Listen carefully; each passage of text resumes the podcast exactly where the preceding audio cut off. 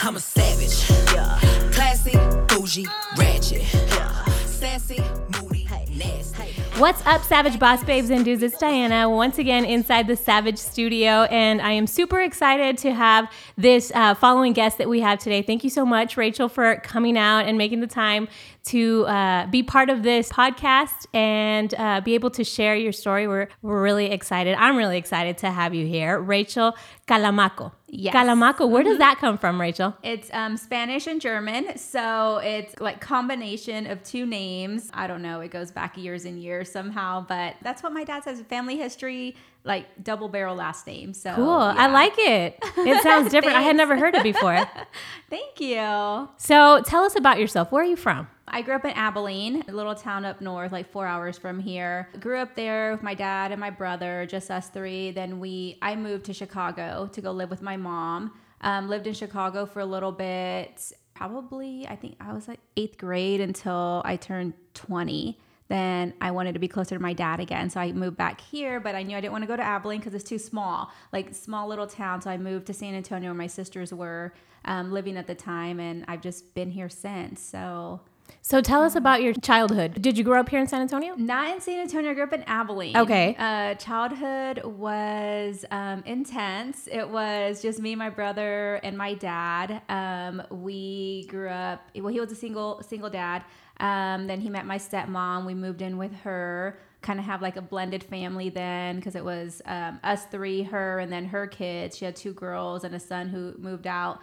But it was really tough. Like it was. Um, was the blending of the families tough? Was that what was hard? yeah, Yeah? I think it was that. It was also my dad worked a lot, you know, like that's all he had known is like to work to support us. He tells me like when he was 40, and this is something I, I love. It's like my dad has a ton of wisdom. And one thing he told me, he's like, You um, live two lives in this world. He's like, My life changed and I lived another life when I turned 40. And that's when he gave up everything from his past to like raise my brother and I. And he started a whole new life, which was just straight working, taking care of us, providing for us.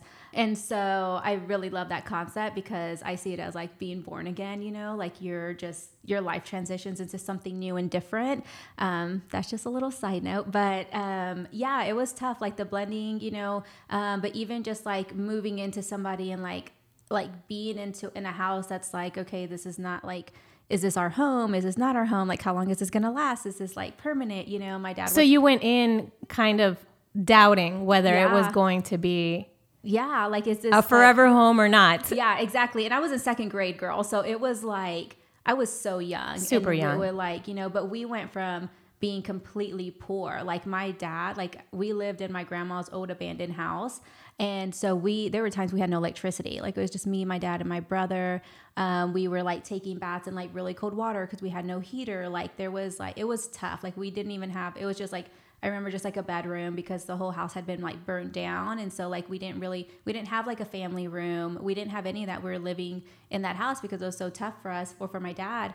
Um, we'd like read books with like candles sometimes. And so, but that's all, that's the only, that's all I had known until um, we moved into this house with my stepmom, you know, and then it was just, way different. Like it was just a completely different shift. So I was like trying to even just adapt to that, you know?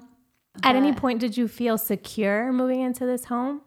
I mean, coming from from what you just described. Yeah, I mean, I guess I felt like I guess we felt excited because it was like a new place, you know, and um, where that was was in Stamford, so that's probably about a forty-five minute drive out of Abilene. So to us, Abilene was like the city. So we were moving to the city, you know, into this new house where we had you know, trying to build like just like an everyday life. Like you have breakfast, you go to school, you know, like a routine, you know, you come home, you do your homework. And so it wasn't until that time that we actually started like seeing like a, a somewhat of a routine in our life, you know? But yeah, I guess it gave us like a little bit of like just like joy that was like, okay, this is something new and exciting that we're like going into. So go into the, you know, the the weeks, the months, the possibly the years start going by. What was it growing up in this blended family? What was that like? It was different. Like when I think back on my childhood, and I've re- within the last couple years, I've reflected back on my childhood a lot, just due to like a lot of trauma um, that I went through personally. Um, I think back and it's like it's very to be honest it's very clouded a lot of it but like the memories that i do have are like a combination of really great memories and then really like bad memories. And so so it became more stable for us. Like Okay. my stepmom started like playing like like an actual role of a mother. So she was like the first like motherly figure i had in my life um, as far as like setting standards and whatnot and like caring for us and taking care of us. My dad was always at work. Um, he worked really hard or sometimes he'd work overnight. He'd usually go out too. And so like he loves he loves to dance even now. Like he'd go to like the dances and stuff. And so um, it was kind of just I don't know, like like just like a, a weird trying to settle in. You know, my brother and I like not knowing, you know, just coming into this house, trying to settle in with this family. Um, it was a little, it was it was kind of different, but then we started getting a little like routine going within our family. We knew like the days that my dad was off, we were going to go bike riding, or you know, and my dad made very intention like was very intentional about setting time to still keep us going. Like he'd take bike rides with my brother and I, or take us to the park, um, or do certain things with us, so that way he like we felt like we were still you know like close to him you know despite him having to work all the time Was it during the time that you were living in this home, or, or at what point did you start uh, having those feelings that you've talked about through your social media um, of depression or anxiety or things like that? that started when I moved to Chicago. So I went through a lot um, as as a young. I was exposed to like sexual things at a very young age, and so like I mean I was probably like in third grade the first time I got exposed to these things. They're like my stepsister um, just like dating people and having people in and out of the house.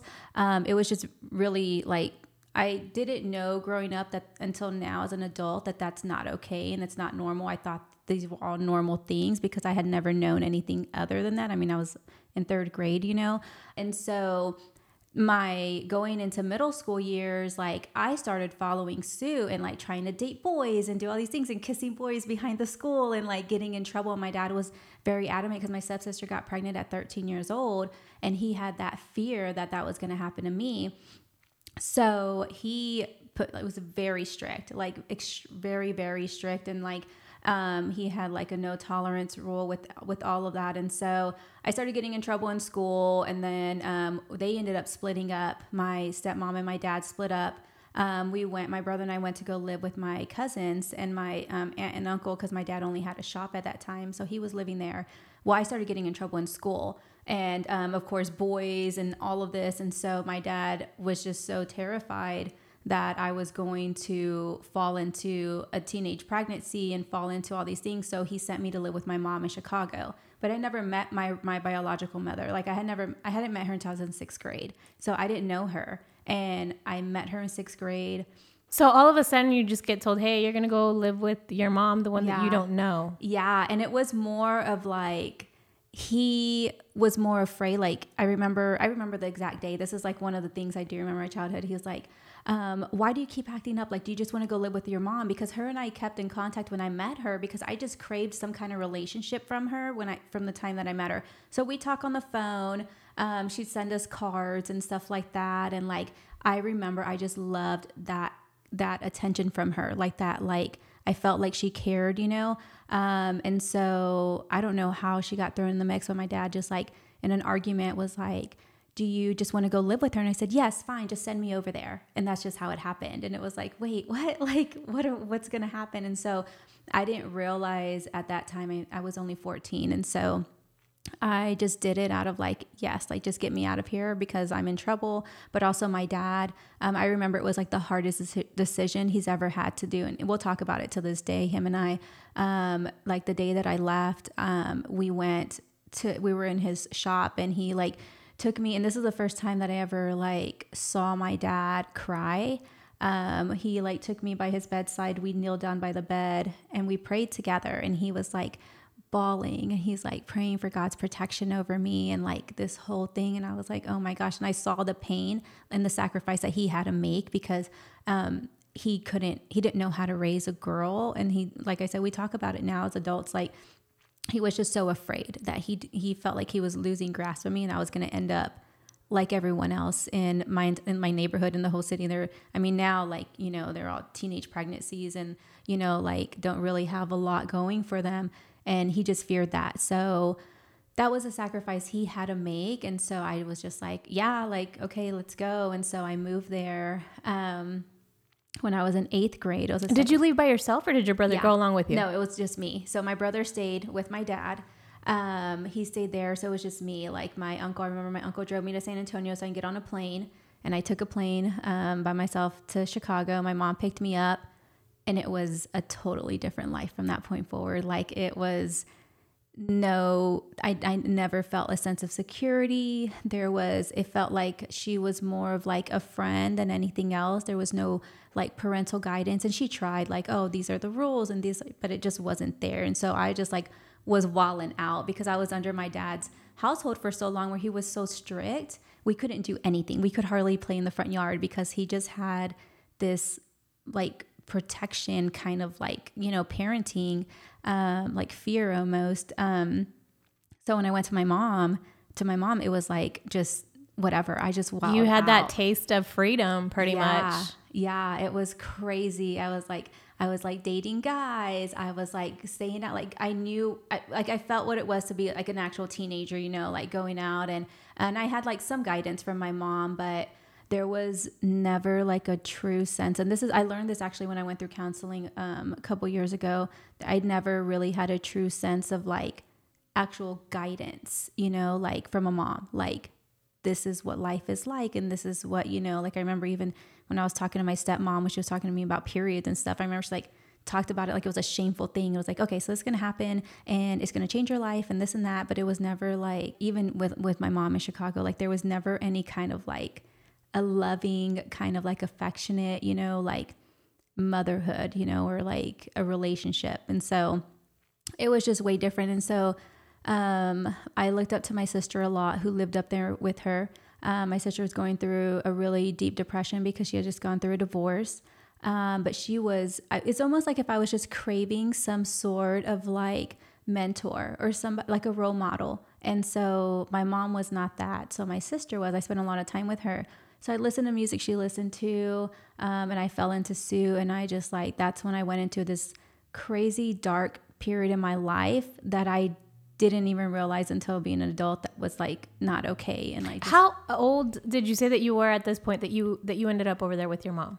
um 14 14 was- and then mhm. it it went as far as i mean how how long uh, Like- did it take all the way through high school Okay. because I actually I actually moved out of my house when I was 17 um, I moved out when I was 17 I moved in with a guy that I was dating at the time and then him and I were together for a few years and that's when I moved back to Texas but yeah, I was literally, in if, it's so funny because I look back at my pictures. I went through all these different phases throughout high school. Like I was like a chola, all hood, and then I went through like gothic, and then there's like a middle phase, and then somehow I was like this like preppy look, like like it was just so crazy, like all the phases. And I mean, why do you think you went through those phases what were you what were you in search of I, I don't know. I think that's just what it was is that I was just like trying to find and figure out like who I am, like what my identity is, you know, and it's like where do I really fit in here, you know? And so on top of that like I did make friends with I was like friends with everybody, like, you know, all sorts of people in the school, but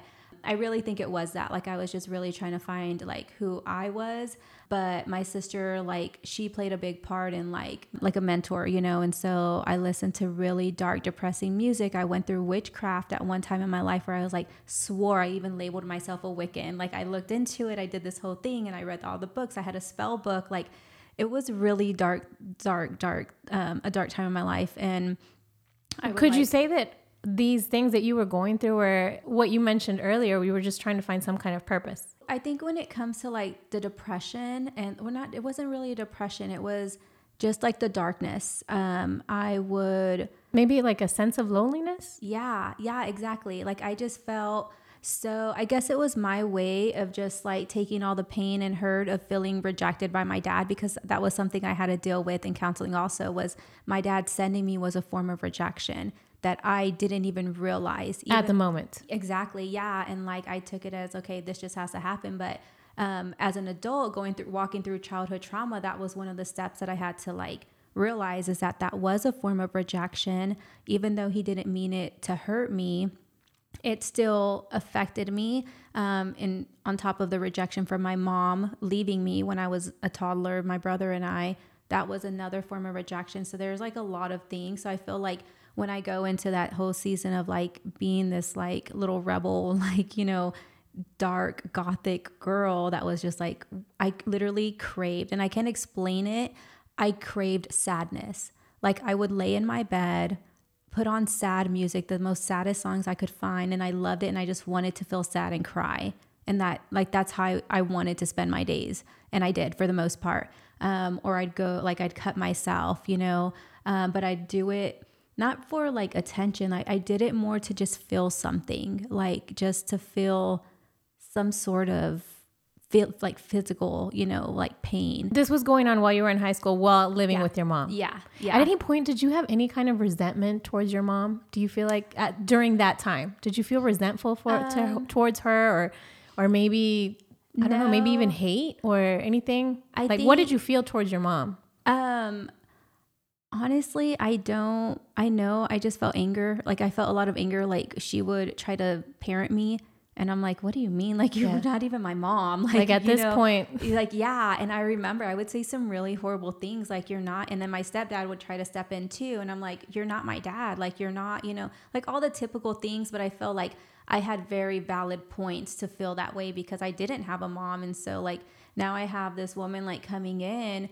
trying to like give me some guidance and trying to tell me like okay well these are your rules and but there was never an actual like connection with us. Like we never had a relationship. It wasn't like hey let's do mommy daughter time and go like watch a movie together. Let's go do it was never i never had any of that. And so i felt like it was just like these are the rules. And so i started like leaving like i would um, run away a lot um, which wouldn't even matter because she let me leave anywhere wherever i wanted to anyways but i was just like very rebellious you know and i think it was just a time in my life where like i said my whole life just shifted. I went from having like my family you know like with my stepmom and everybody they split up and then to just like walling out and my dad sending me to chicago and then it's like another whole life that i'm having to like adapt to you know and so yeah it was it was crazy While you're you're trying to figure out this new life that you are trying to build over there in in Chicago, do you feel like you had any type of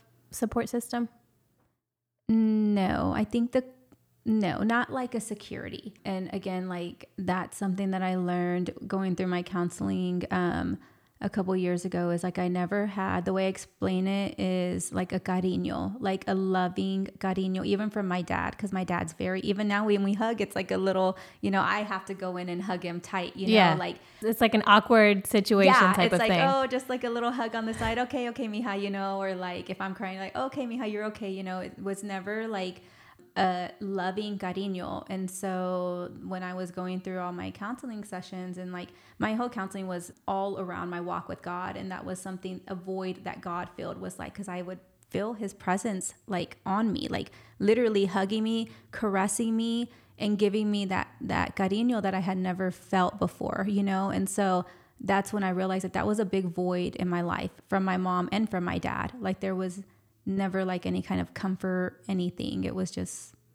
Do you think they noticed what you were going through? Those times when you were all you wanted to do was lay in bed and listen to sad music, or even when you were cutting, did Yeah. people notice? no. I think that if anything, my sister did, but she was right there along with it. Like I actually got the cutting from her. Like I would see her, she would tell me like, oh, this. I'd see cuts on her, and she'd tell me what she did, and so You guys kind of Um, became like partners in crime. Yeah, yeah, exactly. Like, and I followed suit and like a lot of the stuff. And, and I don't know why I was so drawn to that. Like, I don't know what it was, but um, it was just like a really strong, like a big stronghold that I had on my life was just that dark time. And my mom didn't notice. Like, she was just, you know, doing her own thing. Um, so that and i mean it was it was i think it really did just come from a sense of loneliness like i was there alone you know when i wasn't with my sister it was really just me and like i when i was out with my friends it's like we'd go out and just have fun like i i never really had somebody to talk to like talk out my feelings or my emotions or like what i'm going through and so it just came through. Like even now i listen to music as a way you know we listen to music like an escape like we can relate to it. But now it's all christian music because i'm like oh my gosh yes like this is so different. But when i compare it to high school years when it was like marilyn manson the most saddest like and i even heard one of his songs the other day and it triggered me. And i because i remember that was one specific song that i would put on to feel sadness. And i heard it and i was like man, that's crazy. Like that I craved that, you know? Um, but yeah, it was So what had to happen for you to move to Texas and leave Chicago behind? I just really miss my dad. I came down. I hadn't visited Texas since I moved there in um, in eighth grade. I came down for a family reunion, and I saw my dad, and he had gray hair, and I was so dramatic. He had wrinkles and gray hair. I was like, "Oh my gosh, he doesn't have that long to live. Like I have to go be by him." And I was like, "They're like, okay, calm down. He's just getting old. Like it's not." And I was like, "No." Like it was um, just a shift in me. I was like, "I need to be close to my dad. Like if anything was to ever happen to him." Um, I just needed to be close to him, and so it Did was- he know what was going on back in Chicago? no, no, like, and, and that's You- another did you guys thing. have communication? No, and that's No? another thing. We hardly spoke, and I don't know why. Like, I don't know why we just like we'd go probably go within months within like with speaking to each other. I remember one time I got a phone call um, that my brother had gotten shot, and I was like, "What?" Like, and it just like broke my heart because I couldn't be there for him. My bro- my brother's a year younger than me, but I remember my aunt's the one that called me to tell me. Um, and I was like, and how's my dad? And then there was a whole situation where my dad, um, some things that happened with my dad, he ended up in the hospital. And I was like, what? Like, what? And I just remember I felt so hopeless. And I was just like, wow. But it was, it was very awkward because no, like my dad and I didn't really have a lot of communication. We talk every couple of months, but it wasn't like a daily thing, you know? Did you have any resentment? I don't know if it was resentment. I think it was more just like I'm free. like Okay. I'm free. You were Like, just enjoying your freedom. Yeah, exactly. Like I just I know he would talk to my mom like, "Oh, how are her grades doing?" or like, you know, those kinds of things or um but it was like I So it wasn't like he just shipped you off and okay, she's your problem. Oh yeah, no. He definitely was still Oh yeah, he stayed getting like, d- reports. Exactly. Yeah. And on like, you. I remember sometimes he'd call me like, make sure you're you're like you're in line to be able to graduate. Like do like that. Like, speak like the importance of graduating and all of that. I guess to me, when I look back at it, it wasn't like we didn't keep as high communication. Obviously, from me going from living with him to like you know being now in another just being with my mom and so i just i mean it was very rare that him and i like talked So take us to that that moment where you see him and you're like, you know what, I need to come back. I yeah, come back I was my heart here. broke, and I was like, Dad, like, oh my gosh, you're getting so. Because I've always had love for my dad. Like, even going through some of the hardest moments, like um him like whooping us like we used to get beat my brother and i we'd have to kneel down on the floor for like hours like it was his the pretty much the parenting he got from his dad he passed on and that's all he really knew. And so like it was really really tough like growing up and, and doing all that. So i think that was another reason why i just felt free. Like i was like oh my gosh i'm free from all of that. But yeah i saw him and i was like oh my gosh like you're getting so old. And so i just like talked to him, talked to my sister, and I was like, I need to come back. So I went back home and I talked to the guy I was dating, and I said, Hey, like, we're gonna have to break this off because I need to be close to my dad. And so um, he understood, and then I just moved down here with my sister. Um, and yeah, so And what was that like? um, well, I was 20 years old. Um, my sister, there's a 13 year age gap between my two older. I so I have two older sisters.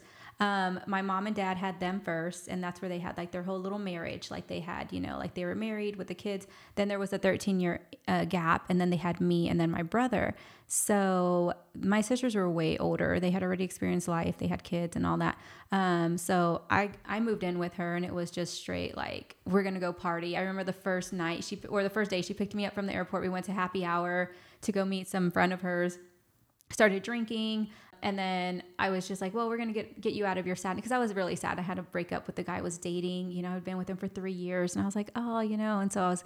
She was like, trying "No." to cheer you up. Yeah, yeah. She's like, we're going out. Uh, uh forget this. We're going out. So we did, and it was just like it's really all it was, was just partying. She worked. She had a daughter too, but she was very. I mean, her even her life was very like dating different guys, just like off and on, and so It was a little Um, chaotic also. Oh yeah, yeah. It was yeah, it was very like unstable. And then I immediately and so this is my dad still lives in Abilene, right? So I was just kind of out here with her, following her lead. Then my other sister ended up moving down here as well. The one that I would um, look up to, she moved down here also. So it was just like us three, like always going out and partying. Then I met a guy that was the owner of a club um, in the club. And so him and I started dating. I moved in right away and was living with him. And so that was like another, I think it was about a year that we dated. And it was just like somewhat toxic relationship because it was like my first like I don't know how to explain it. It just that wasn't healthy. It wasn't a healthy relationship. And so um, like he didn't want me to work. Like he just wanted to like he was way older than me too, like 10 years older than me. He's like, "No, you're not going to work. Like I'm going to work. I just want to like take you shopping." And most girls think like, "Oh, that's the life, right?" But I'm like, "No, I've worked my whole life. I love working." but I was like, so I had worked since I was 16. Um, I was like 20 at the time. I was like, "I just love working." And I just like, you know, and it's like it was just very very very controlling also. Um, and then that ended during this time did you did you still feel lonely? Did you still have those feelings that you had back when you were in high school and living in in chicago? I still had like that dark craving yes. Okay. and him and i actually would connect on that. We'd list like jam out to music like all these rock songs and like just connect because he had been through a lot too. And then it was kind of like that whole like i don't know like we just vibed off of that you know? But like we never talked about it like oh this is what i've been through in my life. Because even up to that point and like this is so it's mind-blowing but it wasn't until I a couple years ago that I realized everything I went through in high school was not okay and it was actually really dark and like traumatic experience for me, you know, um, or even just the whole moving and stuff. I didn't realize realize that until I was actual a full on adult, like going through counseling and stuff that these memories and things started coming up that were like, oh my gosh, like that's a really dark time that you like is we have to recover from this. Like we have to like figure out like what caused it what, what like the root of it and all of that and like walk through all of that. But yeah. What would you categorize uh, your relationships with men? I would say it started off as very dependent like the two relationships like when i was in chicago and then this other guy like i was very dependent on them. But i also remember i didn't like that feeling of not having control. And so moving forward is when I met my daughter's dad, and him and I were together for seven years. Was he completely opposite? Oh, yeah. To the past relationships? Yeah. He was like very um, passive, like just like very, you know. What I, we call chill. Yeah. yeah. Just chill. Like we, and even now we talk about it. Like, do you remember? Like, we never used to argue or fight. And I'm like, yeah, I do remember that. And it was just like, yeah, it was very passive, just chill. Like we had fun. We go to rock concerts together. We like just vibed, you know, we go on trips, we just do fun things. And so could was, you say that you found during that time stability? Yeah, yeah, absolutely. We had the whole thing. We had like the house. I mean, we weren't buying, but we were like renting a house. We had our cars, we had our jobs. Um, we were like going through all these things, like just life, just living life, you know. And like if we wanted to take a trip, we'd plan it and go. And we ended up taking a little break. Uh, we ended up splitting up. You know, when you're with somebody for so long, it's like, okay, I'm tired of you. You're boring. And then we didn't know how to work that out, so we ended up taking like a I think it was like a six month break. We went through a breakup for six months. And we're like, okay, what, who are we kidding? Like, we're meant to be together. So we got back together. And, and during this time that you are with him, what is your relationship like with your mom, with your dad, or the, with the rest of your family? Actually, when I moved back here, I didn't really keep a relationship with my mom. Like, okay, so you even, cut you cut ties. Yeah, pretty much. Yeah, even now, like we speak every like it, it sounds bad, but we don't even talk like on Mother's Day, really. Like maybe a text message, like, hey, happy Mother's Day. But we still don't really have like a great relationship. But with my dad, I actually drew a lot closer. Like my ex, uh, my daughter's dad was actually really close with my family. Like we were always hanging out with my family, having cookouts, or we'd invite them over. Like our house, we hosted Christmas and Thanksgiving. Like um, it was really my dad would come to town. You know, my dad even stayed with us for a while because he wanted to work here in San Antonio, and we had an extra room, so he lived with us for a little bit. But yeah, I was like, it felt really good. It felt like like like you were saying, a sense of security because we had we I felt secure. Like we have our home, we have all these things, you know. But going to like the shift of what you were saying earlier, it was more of like a controlling factor for me. I think is where I felt so comfortable because when I look back at it, like I ran the household, like I did. And so he was going to school, he was working part time. I was the one bringing in the money. I was the one that was like taking care of, like making the decisions, doing all the things. And he was just passive, like, yeah, sure, yeah, that's what you want. And I feel like that's why we lasted so long because we joke about it. We're like, we probably just lasted so long because you just let me do whatever I wanted to. And he's like, yeah, probably. And so, and then, and that's even was even like a trend because I realized after that, you know, becoming a Christian, you start looking back at your life and like, just things that are like familiar and things like patterns. And after that, every relationship after that, I had to be in control. Like I had to be, I, I was drawn to like what I would like broken people, people that needed me, or so that I had like a sense of feeling like I was needed, um, which is also, it's a toxic, I mean, that's a very toxic trait. But like the guys that I dated after, I was in two other relationships after that. And it was like, I needed to feel like I was needed because I had all of this sense of re- fear of rejection from all of my childhood things that I wasn't afraid that they were going to leave me because they needed me, if that makes, Yeah. you know. At this point, was any of your cutting or anything like that going on still or no? No, no, like all of that was just like that was really like all throughout high school. And I think what it was is what stopped that moment for me and kind of opened my eyes. My sister actually had gotten in an argument. She was um, she had a girlfriend at the time that were off and on. We were all hanging out and we were about to leave somewhere. They got in an argument and my sister like uh, broke a mirror, got the mirror and cut her hand wide open and was in the hospital had to get all these stitches i was afraid that we were going to lose her because it was so bad and i think that's the moment that clicked for me that i was like oh my gosh like even the little things is like that's not Never okay. again. yeah it just like an instant like wake up call So take us to the moment where the rug is kind of like pulled from underneath you and things start to change.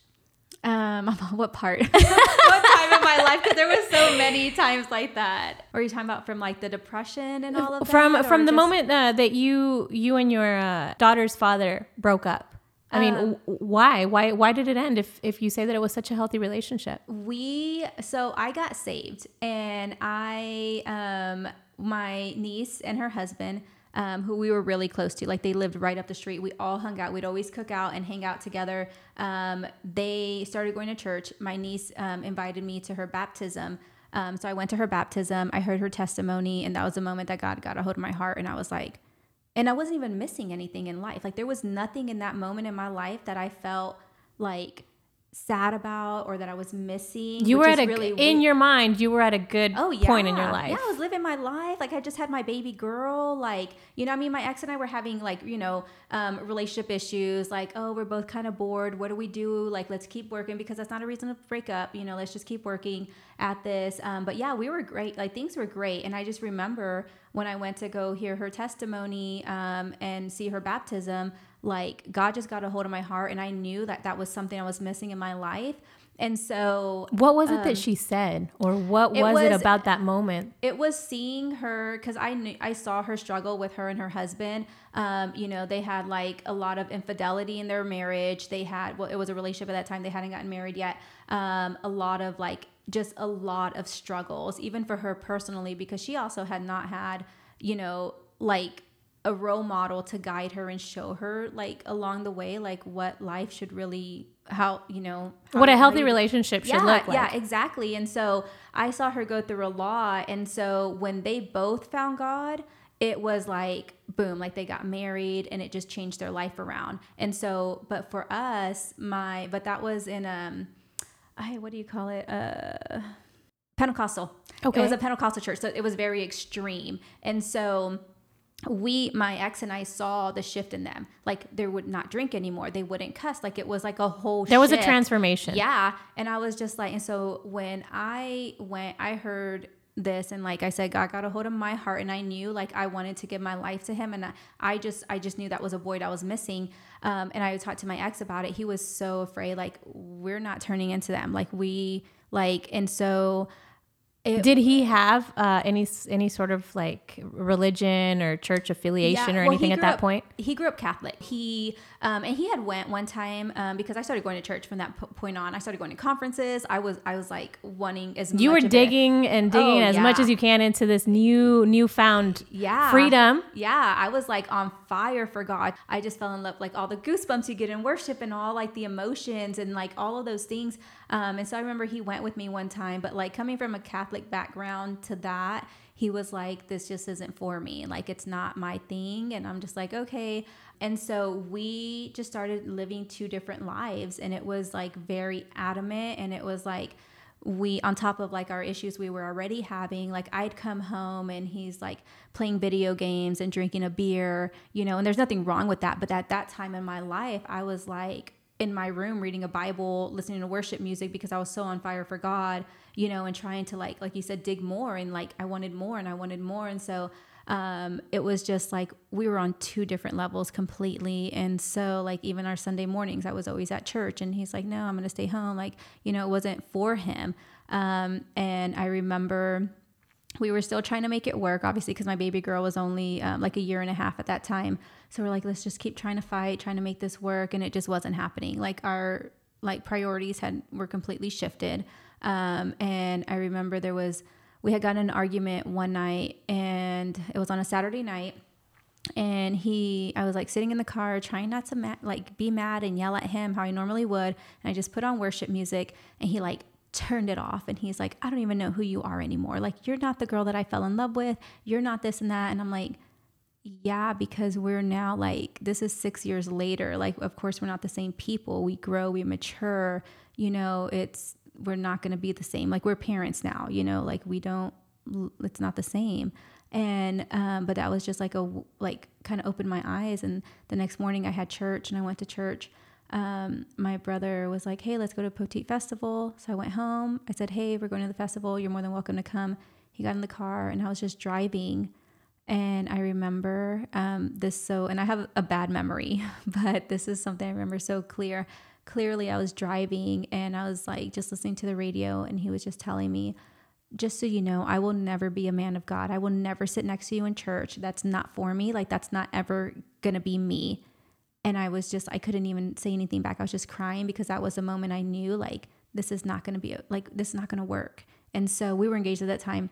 So I like gave it a few days. I prayed over it and I was like this is just not like this is not going to work. It's And it was out of your control at that point. I yeah, mean, there was like, nothing that you could do. Yeah, and and I, you know, like, and it was obviously a hard decision, but I mean, we had also been going through a lot of like, like I was saying before, even before that, like we were just kind of bored with each other already. Like there was just no excitement because we were parents, you know, all of our focus went to our daughter.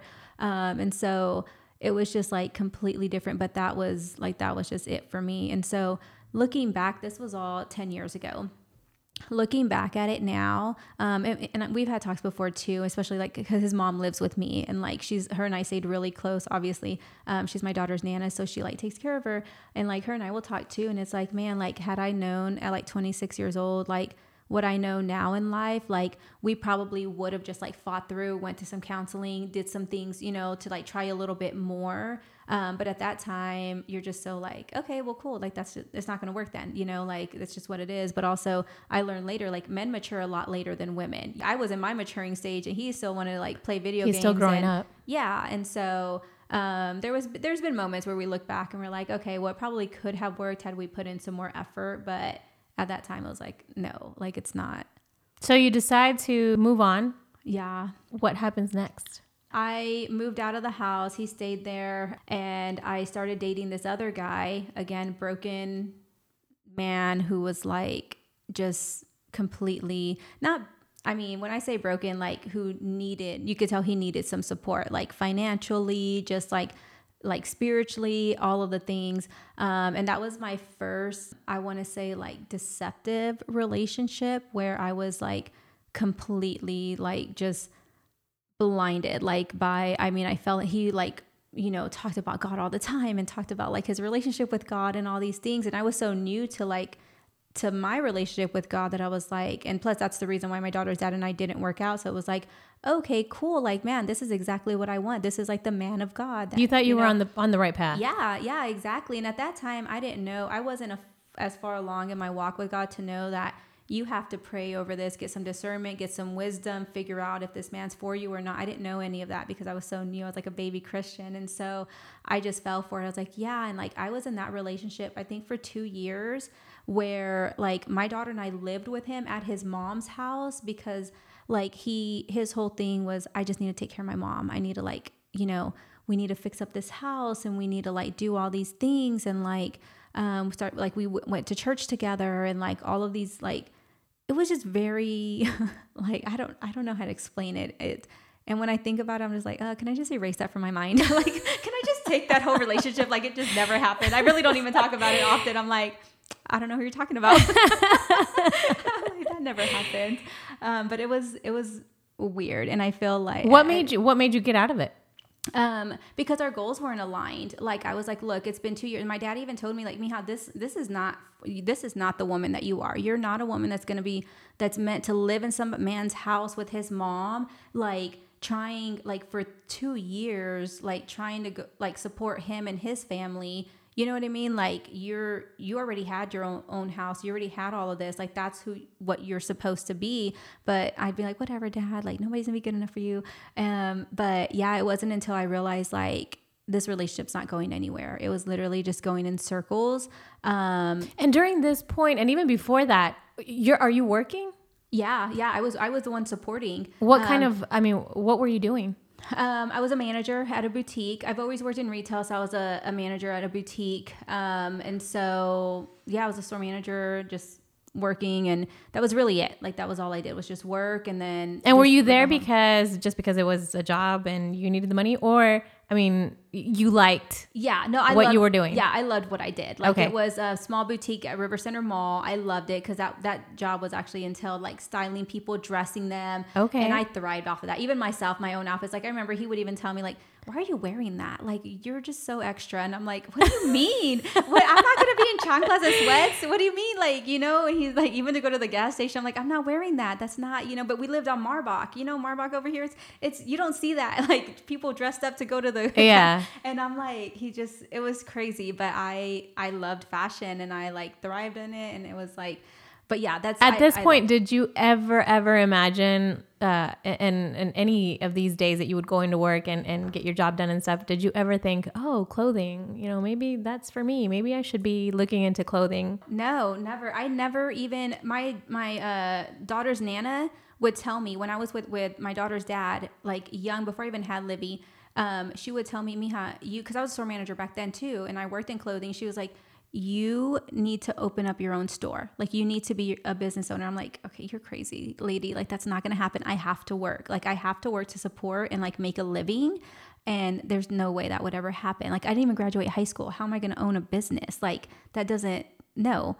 And it wasn't, in, I mean, obviously, I, you know. So the idea was presented to you, but you just shunned it off. That yeah, was because I saw it as too far fetched. Yeah. Like, what? Like, there's no way. First, I'd ever have the time or even have anything to do any kind of anything business related. you like, felt me. unequipped because you just Yeah. mentioned that you didn't, Yeah. because, you know, because you didn't have the education. Yeah, exactly. Like unequipped, even just the guidance and, and, and all of that. Like, I was like, no way. There's no way.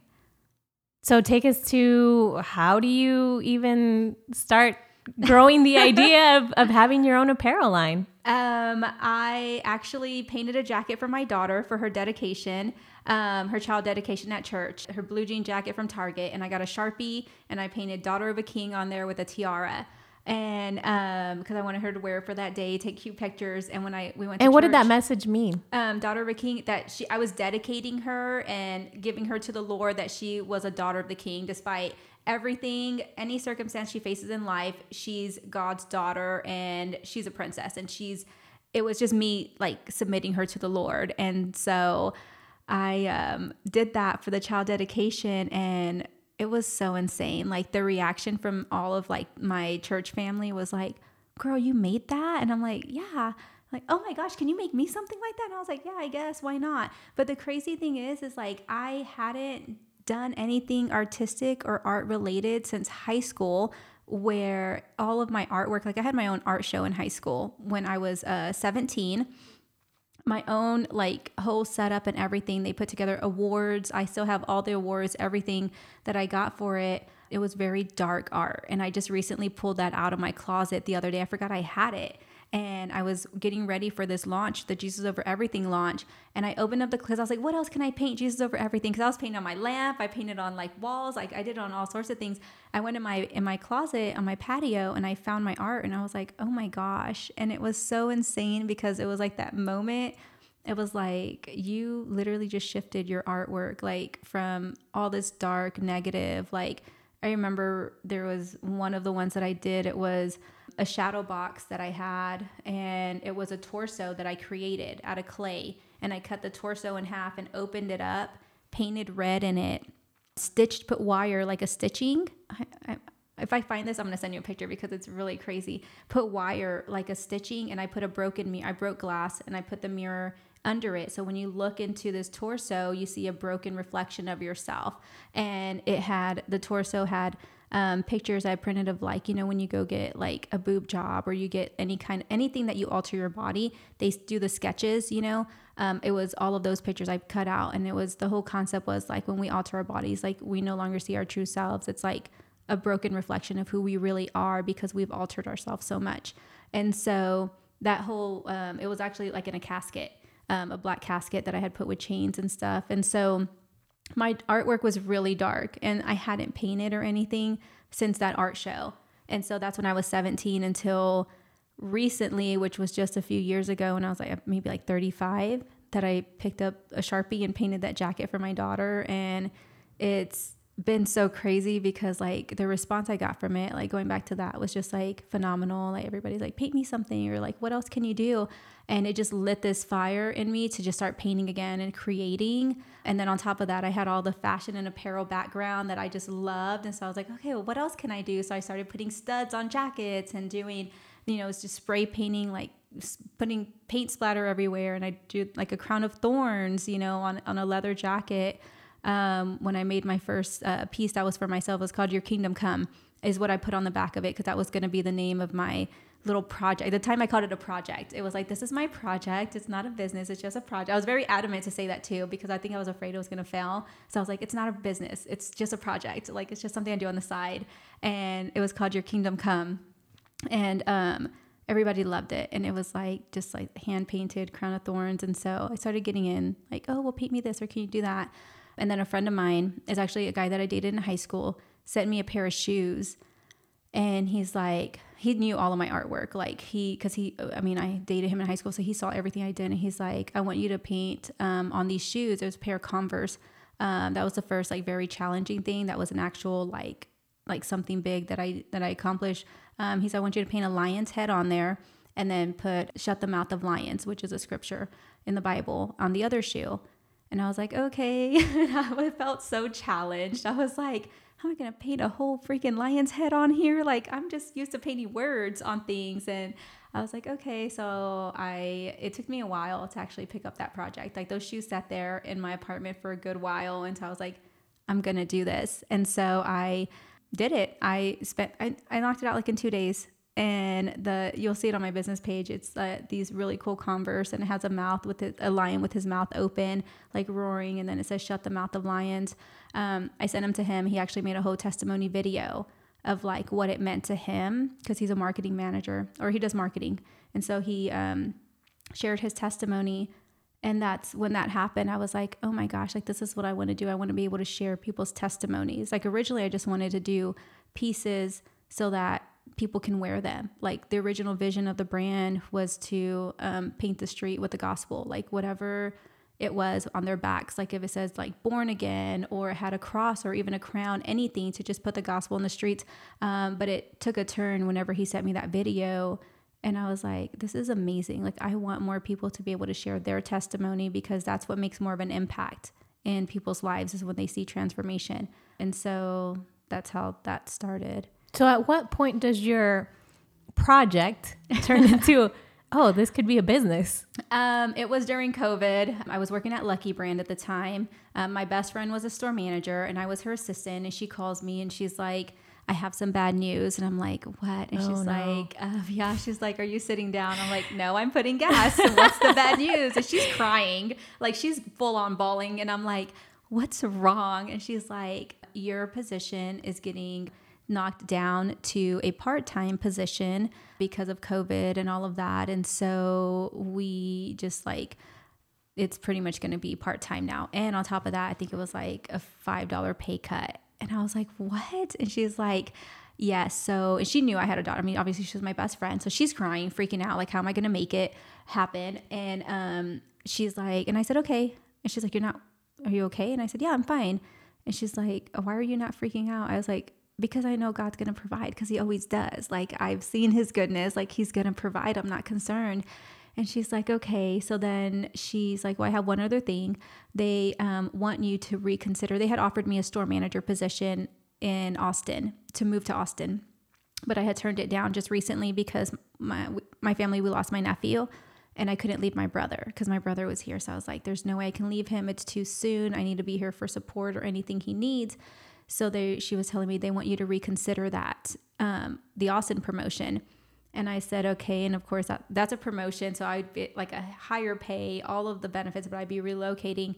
So I told her, well, just let me pray over it. I prayed over it and I sat down. I mean, not just praying over it, I also sat down and wrote down logistics, right? Like uh, pros and cons of, of like staying or going. And that's whenever it was like, God was like, no, this is, you're to open, you're to make this a business. Like, you're to start this. We're to, it's to be a business and you're not to lack anything. And so I was just like, okay, God. And so that's when I started actually like putting time and effort into it. Like, um, and her and her husband were there because her husband owns a business. And so they helped me with, uh, like if you hear my testimony on my um, on the website, um, you'll hear me talk about how God just sent people in my life. And and he's always done that. But in the very beginning he sent people in my life to show me how to register a business. Because like i said i didn't graduate high school. I didn't knew anything about business. I worked for smaller businesses before where i knew the ins and outs of like um, profit and loss statement of like i've seen all of that excel sheets. Like i've learned I've, I've seen all of that and i've had my hands in it a little bit to know how that operates but i've never like full on done it for myself. And so there he was it, it's not just them like there was multiple people he would just send in my life like close friends that were photographers. Are like let's do a photo shoot for your brand. I'm like what? And they're like yeah let's take some videos of your brand. I'm like oh my gosh like one of my good friends it was like she's the one that did the interview um, where I was talking about my brand. She's like, I believe in you so much and I believe in this. Like, I'm going to sit down and do an interview of your brand and I want you to like put it out there and share it. And I'm going to do it for free because I believe in this. So many people were like, I believe in you. Like, I believe in this. And it was like so crazy to see how God just like, sent all the support, all of like, but he just even gave me peace. Like, I, I was like, I told her, I was like, you know what, I'm to take the demotion and I'm going to use this time to focus on my on my business. And so that's when it actually started to turn into like a full-on business. At any point did you feel because I think we all feel, especially in certain uh, difficult situations, we feel vulnerable when it comes to opening up and talking about our own experiences and what we've been through and our mistakes or our past choices or whatnot. How did you decide to use your experiences to name your brand, to decide what your mission was, to overall decide what the concept of your company was going to be like? It was because I knew there were people that were in my life at that time that I remember a coworker one time we we're having a conversation and this is at Lucky Brand and she said, "Man, you know what I did last night? I just put on some sad music and I laid in bed and I cried." And I was like, what? And like to me, I didn't think anything at, the, at that moment until I was like, oh crap, I used to do that. And that's when I was reminded. And I was just like, man. And I was like, and you could tell she was very like hard, like she had a shell. And I was like, um, that's so sad. And she's like, I know, but I just love to do that. And I was like, really? And it just like reminded me of like my and it wasn't until I heard that that I realized all that stuff I went through was not okay. So I just hugged her and I was like, I'm gonna pray over you. I invited her to church. I was like, I like I know to you this is normal. Like you think that, you know, and, and that's okay. But like I know there's more for you and this is not it. So it was like just situation. That wasn't the first one. There was multiple situations. Um, and even just being in ministry in the church, hearing stories and just the things that I've been through, I was like, there's a very dark world out there that people are living in that need God's light to be shed on them, or they need light in that darkness. And the whole concept came. I was driving. Um, my daughter's school was down by downtown. I was driving. I'd see homeless people all the time begging for like money and stuff on the streets. But just a block away are these beautiful murals and I remember I thought, I wish I could come and just paint scriptures all over these walls where these homeless people stay under the bridge so that they have some hope and encouragement. Like just something because God's word is more powerful than us giving them money. God's word is more powerful than us feeding them. You know, like it's like to feel like that's a, a shift in their heart that could happen for them to want more, to do more, you know? And so I remember I was like, that was the vision that God gave me was to actually physically paint the streets, like the bridges and everything with the gospel. Um, and I reached out to a mural artist that has this stuff downtown. And I was like, How do I do this? I don't know you. I said, I don't know you at all. I just found you on social media right now, but this is a vision I have and how do I make it happen? And he's like, Whoa, like that's a big vision. I was like, I know. He's like, That's gonna be kind of hard when it comes, especially when it comes to like religion and things like that. And I was like, I don't, what do I do? And he's like, well, I would say probably start off like the Salvation Army, like where the women's shelter, you know, things like that. And I was like, yeah, you're right. So, like, I actually had an event or a project started with the Salvation Army. I was going to go in there and paint. The walls are all gray in there. I don't know if you've ever been in there. It's like, it looks like a prison. Like, it's just cots with no mattresses and lockers, and the walls are all gray, and that's where these women stay, and um, families too, like kids stay in there. And I went in there. I was like, I just want to paint and bring some light in here and put some crosses and just scriptures and things to like encourage these people. So that was in the works. But then COVID hit. Ideally, going back to your question, like it all started with like, I know the darkness that I've been through in my life, all the dark moments where I felt alone and broken. We didn't even get to like the relationship that I was in when I was like doing drugs and partying all the time. And like that was like a 4 year relationship that I was in. And that was a very dark moment for me where I multiple times like I could have lost my life e- either overdosing or in a car accident that I was in. And God protected me and I knew he, he was protecting me for a bigger vision and something like a bigger purpose that he had for me. And it was my life transformation from that point on was like just gave me hope for other people. There's people out there that don't know about the gospel and they don't know that there's so much more to this life than just cutting yourself or being depressed or being sad and it like breaks my heart because it's like what can i do with all the things that i have a passion for to bring that to them? And so that's the vision. That's like the mission and everything and then i was praying and i was like okay god what's it going to be called? Because i wanted your kingdom come because uh, ideally it's like to bring heaven to earth is what the mission is I was praying over it and it was like breaking darkness. There's in Isaiah 9 2, there's a scripture and it says, The people walking on darkness have seen a great light. That scripture, when I read it, was like, I remember when I was lost in darkness and God got a hold of my heart and showed me a light that I followed. And so that's where it all like came from. That's amazing. I'm over here like I'm like trying not to cry. no, that's amazing because God helped you overcome all those things so that one day, unbeknownst to you, you would become, you would turn around and become a light for yeah. other people, other people that you don't even know. Because here you are talking about trying to, you know, be there for homeless people or women who are are in the shelters or stuff like that, yeah. and that's that's amazing. That's beautiful. Seriously. Thank you. Thank you. I um I was talking to my friend the other day. I went to drop off a shirt to her, um, and she knows she actually was at a women's conference when she saw my brand I had heard of her before. She used to be a big club promoter um, here in San Antonio. And I saw her, and this is when I first met her, and she's like, just so you know, your brand stands out a lot because it's very dark. That's my logo, everything, it's all dark. And we were at a Chosen Women's Conference, which is a church over here. They do this big, they have this market with all these different vendors in there, right? And when I'm setting up my booth at this event, it's like everybody has bright flowers, pastels and that's their brand that's what their brand is you know and it's like blessed something or like all these different yeah. things you know and i'm like man this is really cute like it was nice but and here I am, literally in the corner with like breaking darkness apparel, and it's all black, a black banner. I have dead flowers in a vase. I have like all this darks, a black velvet, a black carpet, and it's like and I actually felt. Do you get some a, weird looks? No, but I had a mo- well, kind of. Yeah, I'm not gonna like kind of people walking in like okay, and I had a moment of insecurity while I was setting that booth up, and I was like, oh my gosh, and not to mention I had already put my my brand on hold to plant this church. Uh, we were planning a, a new church, and I had put it on hold. So I had this was my first big thing. It was my first pop up that I was doing like in in a place like this, and so I was like setting it up felt insecure. Yeah people were walking by like oh okay like let me they, even brought me a lamp. Like it's kind of dark let me bring you a lamp. So they brought out a lamp for me and set it up in my booth. It was crazy. I was like okay. And it made me rethink but and it wasn't until the last night of this conference not to mention this is when i launched my first t-shirt collection. So i did two t-shirt designs. Um, i had them printed and they told me like i hope you brought more product because you're going to sell out and I was like, what? For real? And they're like, yes. And so I was like, okay. So I went home that night and I started painting jackets because I had a ton of jackets that I had thrifted already. I started painting jackets, painting jackets to bring the next day. Then I did that the second day.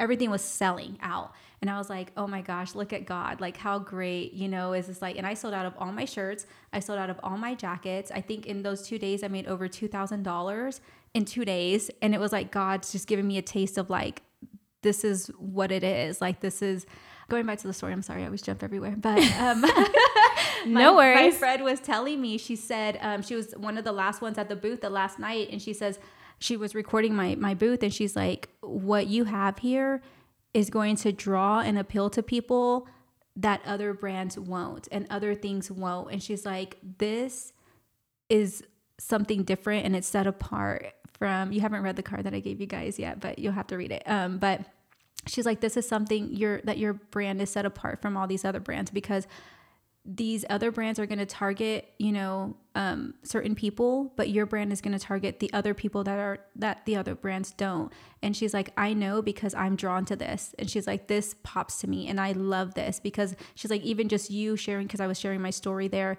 of my brand and she's like you and your tattoos and just your whole look and everything that you have like that draws me to you because it's relatable. And she's like, and so that's what your brand is. Like, that's what your brand's going to do. She was just like prophesying over my brand. She's like, this is what it's going to do. It's going to draw people that other other things would like or I don't know how to explain it like you know draw that other people might shun away because yes. they're out of the norm yes exactly and she's like you know and so just so this was last year when I did that well just recently the other day I went to drop off a shirt for her that she ordered and I was talking to her she was telling me how she was connecting with a girl in her church and telling her about my brand because the girl dyed her hair black, started wearing all black because she was going through um, a really hard time in her life, and she said you need to follow my friend's brand. So she like told her about it, and she's like Rachel, like you are letting people know that it's okay. You don't have to change your look. You don't have to change. You don't have to, just because you become a Christian or because you love God, you don't have to change all of these things in your life. You can still love God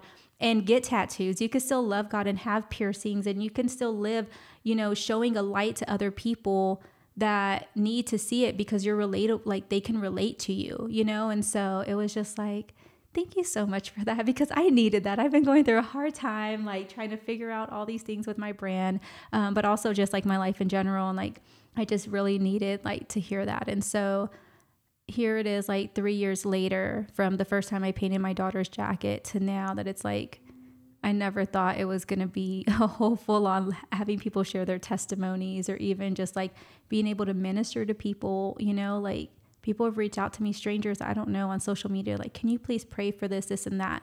Or girls that are like, I'm just drawn to you. Can we sit down and go have coffee? Like, I don't know why. Like, I just want to like have coffee with you, you know, and like talk. And I'm like, I don't know why either, but yes, let's do it, you know? And so I I don't know. It's just I, I think you've already mentioned several, but is there any situation, any moment, any instant that you can remember that's kind of engraved in your mind that you feel like that was maybe God's affirmation that you're doing what you're supposed to be doing?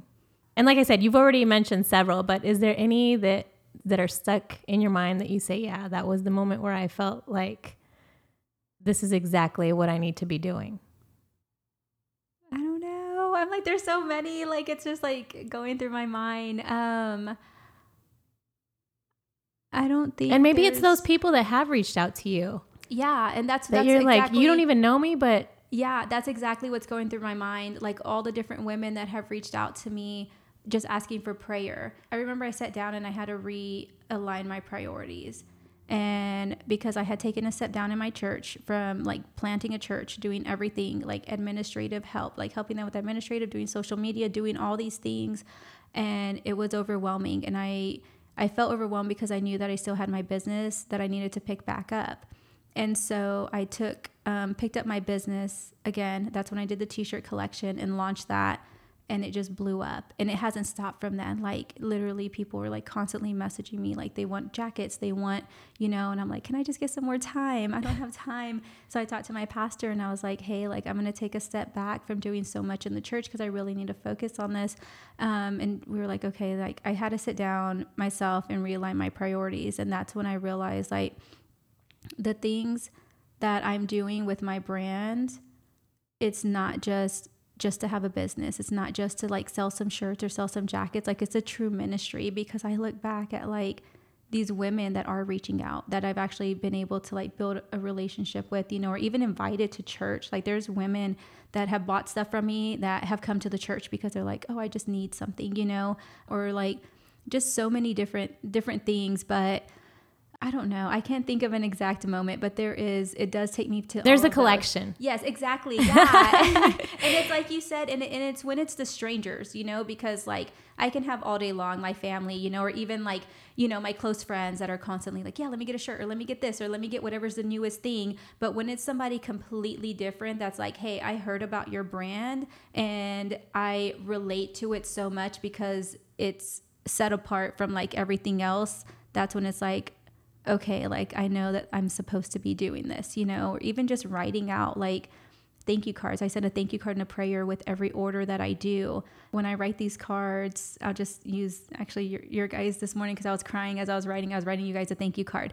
Um, and as I was writing it, I was praying and I was writing it out to you, and the word set apart came to my mind. And I was like, and I think it's because of the things that Javi was sharing with me the last time when I went to go get coffee like those moments they're like god moments because god used to do that a lot with me. He would speak for other people through me. In my time with him he would give me words for people and i was like okay i just pick up my phone and text and be like girl you don't know how bad i needed to hear that. And i'm like oh my gosh like god's really using me. And so when i see god using me through my brand and i have those moments where i could feel it this morning i was looking up a scripture for you guys and i was reading it and i couldn't stop reading. Like i wanted to keep reading and digging in like what else do you have for them? What else is it?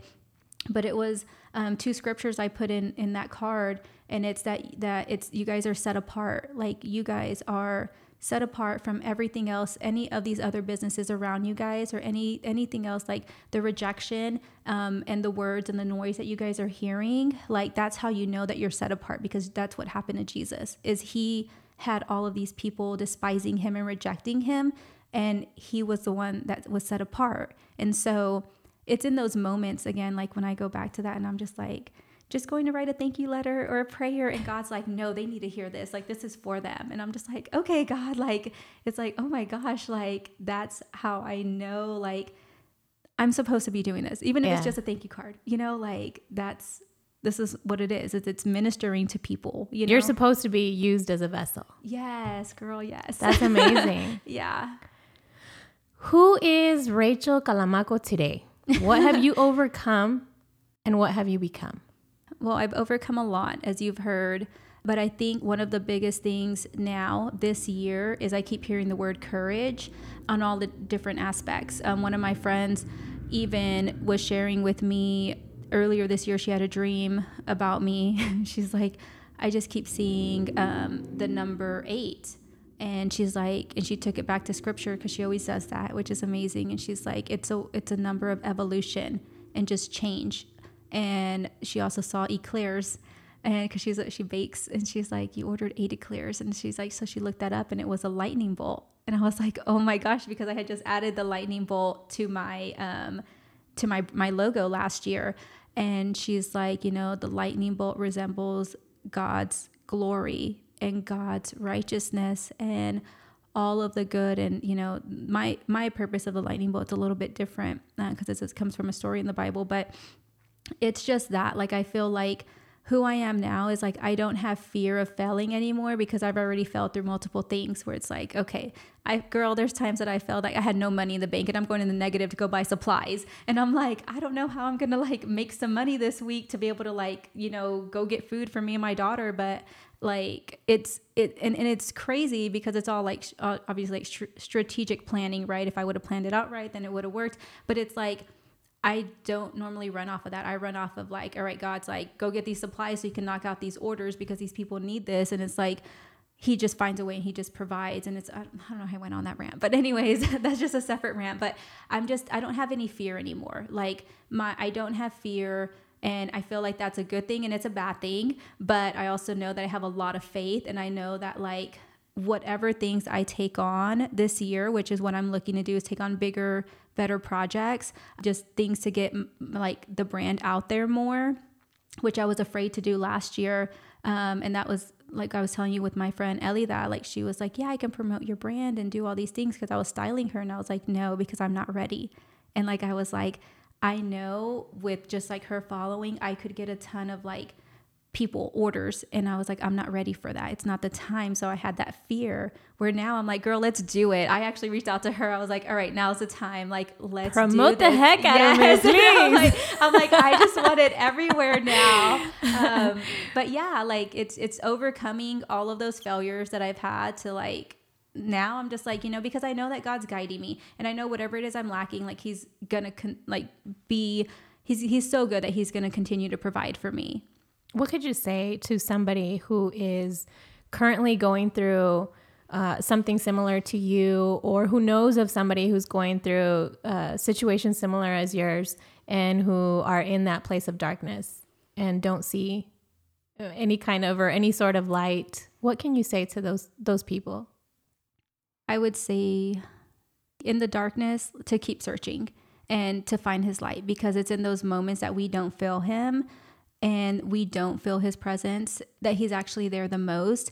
But i would say like there to keep searching in any aspect even if it's a little hope like the smallest hope because it just takes the smallest little moment with him for him to get a hold of your heart. Like any any moment, even if it's just you praying and you feeling like he doesn't hear me, like I'm just like, I feel stupid praying right now. Like, what am I even doing? Still do it because it's in those little moments of having the smallest faith that God can capture your heart. And it's a whole life transformation from that point on. And it obviously evolves into much more and like the full on relationship with him.